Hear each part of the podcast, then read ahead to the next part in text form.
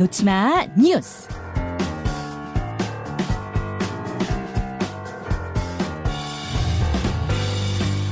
놓치마 뉴스 강승희 씨 어서 오세요. 안녕하세요. 예, 오늘 온라인상의 뜨거운 뉴스 뭐부터 볼까요?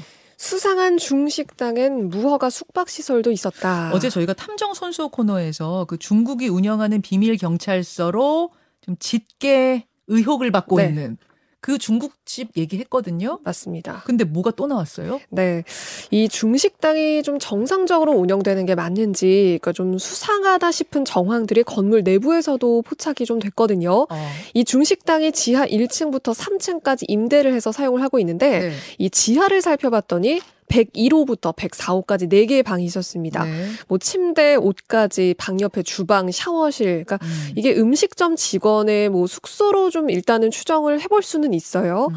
그리고 2층 구석에는 사무실 같은 공간이 있는데 여기에 그 중화 국제문화 교류협회 뭐 이런 명패가 걸려 있었거든요. 음. 그러니까 그 회장이 직책을 맡은 사무실로 보이고요. 3층에도 이 회장이 사용한다는 은밀한 공간이 좀 포착이 됐습니다. 어. 그런데 이 말씀드린 지하부터 2층, 3층 사무실이 모두 무허가 공간이었어요. 어허. 이 서울시 한강사업본부가 철거를 요청했지만 중식당이 응답을 안 하고 있고요. 음. 이 안전검사도 제대로 안 받아서 임대 승인도 못 받은 상태입니다. 영업금지 처분이 내려지기도 했었고요. 네. 심지어 5년 동안 임대료를 내지 않아서 건물주와 소송도 지금 진행 중이고 어.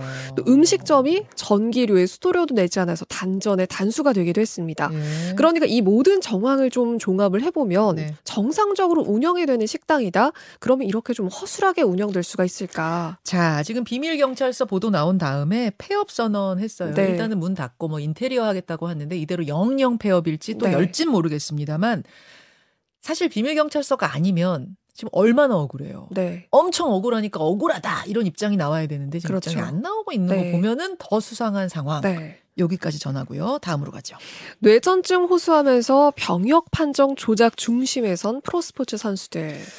그 뇌전증을 호소하면서 나 아프다 하면서 병역 면제를 받았어요. 뭐 어떻게 된 거예요?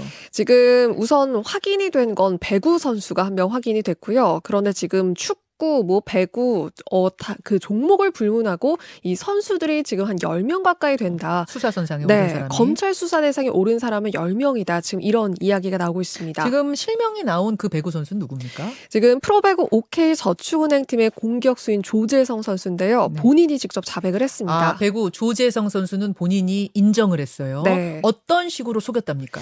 우선 브로커를 찾아가서 상담을 받은 건데요. 이 브로커라고 하면 그러니까 보호자인 척 병원에 함께 가서 뇌전증을 뭔가 좀 진단을 받는 방법을 알려주거나 음. 뭐 발작하는 척 연기를 한 뒤에 119를 불러서 관련 기록을 확보해라. 뭐 이런 좀 도와준 그런 뇌전증 진단을 받게끔 도와준 브로커였습니다. 그러니까 뇌전증이라는 게 겉으로 드러나지가 않아요. 네. 그리고 뇌파 검사에도 그냥 검사할 때는 정상인 상황이 많아요. 음. 평소에 발작에 근거들이 있어야 되거든요. 그렇죠. 그거를 차근차근 만들었군요. 그렇군요. 발작을 연기한 거예요. 그렇습니다. 와. 그러니까 그걸 도와주는 브로커를 직접 찾아갔다 본인이 자백을 했고 이 선수 같은 경우에는 처음에 현역 3급 판정이 나왔었거든요. 네. 그런데 상담을 브로커에게 상담을 받은 후에 뇌전증 진단을 받고 음. 4급 보충역으로 바뀌었습니다. 전에는 뭐 어깨 탈골 수술을 받아가지고 탈골 잘 되는 것처럼 만든다든지 네. 뭐 이런 디스크 뭐 이런 걸 썼는데 이게 갈수록 교묘해지네요. 그렇습니다. 지금 배구 말고도요. 축구 다른 종목들도 수사 중인데 네. 이 뇌전증 진단을 받는 비슷한 방법으로 면제를 받거나 등급이 조작된 경우들이 일단 지금 수상한 점들이 좀 포착이 되고 있거든요. 음. 특히 스포츠 분야 또 뭐 단체 분야 같은 경우는 또 관련 정보를 선수들에게 교류하고 공유를 하는 특성이 있기 때문에 네. 또 여러 선수들이 한번 그 적발이 되면 여러 선수가 적발이 되기도 하죠. 그래서 얼마나 많은 선수가 연루돼 있는지 좀 더 지켜봐야 될 것 같습니다. 자, 뭐, 저, 조금 더 드러나는 대로 이건 속보를 전해주시기로 하고 다음으로 가죠.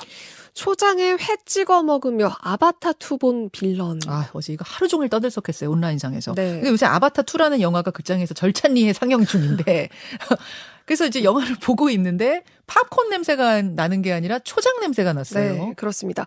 어, 지금 사실 이게 좀 감, 감론을박이 뜨거운 사건인데요. 그러니까 영화나 공연 관람을 방해하는 관객 critical, 그 관크라고 하죠. 네. 그러니까 관크를 경험했다 그러면서 올라온 글이었어요. 아바타를 좀 더 고품질로 보기 위해서 이 특별관들이 있잖아요. 네네. 어, 요, 이걸 보기 위해서 광주에서 3시간을 걸려서 내가 서울 강남에 영화관까지 왔다. KTX 타고 오신 거예요? 심지어 새벽 2시 영화였습니다. 세상 이분은 정말 그 아바타 2에 진심이셨네요. 그렇죠. 그래서 내가 이 정성을 들여서 예. 서울의 영화관까지 찾아서 왔는데 예. 그런데 한 관객이 회를 옆에서 후루룩 하면서 먹더라. 초장까지 찍어 먹으면서 먹더라. 그래서 3시간 내내 극장에 초장 냄새가 진동을 했다. 헛구역질이 났다. 이렇게 주장을 했습니다. 음, 음. 이 관객을 두고서 상영관에서 웬 초장에 회를 찍어 먹냐. 음. 자기 집 안방도 아니고 너무 민폐다. 최소한 이런 식사는 좀 통제를 해야 되는 게 아니냐라는 의견이 있었는데 네. 또 반면에 네. 영화관에서 그 버터구이 오징어 있잖아요. 좀 냄새 나는 그런 오징어도 파는데 아, 너무 예민한 거 아니냐. 아, 왜 이런 회만 안. 되냐? 네, 회와 버터구이 오징어의 차이는 뭐냐? 그렇죠.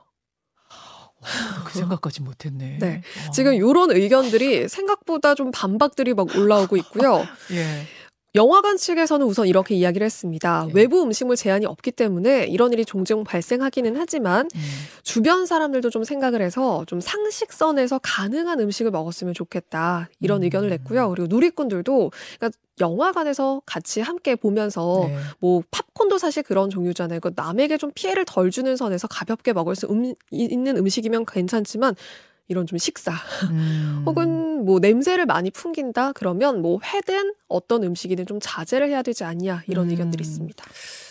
자, 여러분. 이건 여러분께 의견을 구하는 게 좋겠어요. 오징어는 먹어도 되는데 초장 찍은 회는 안 되는가? 요건 어떻게 보시는가? 그렇다면 기준선은 어디로 합리적으로 그렇죠. 다 논, 어, 허용될 수 있는 기준선은 어디로 잡을 것인가? 어느 냄새까지 되는 건가? 어려운 문제네요. 네. 수고하셨습니다. 고맙습니다. 김현정의 뉴스쇼는 시청자 여러분의 참여를 기다립니다. 구독과 좋아요, 댓글 잊지 않으셨죠? 알림 설정을 해두시면 평일 아침 7시 20분 실시간 라이브도 참여하실 수 있습니다.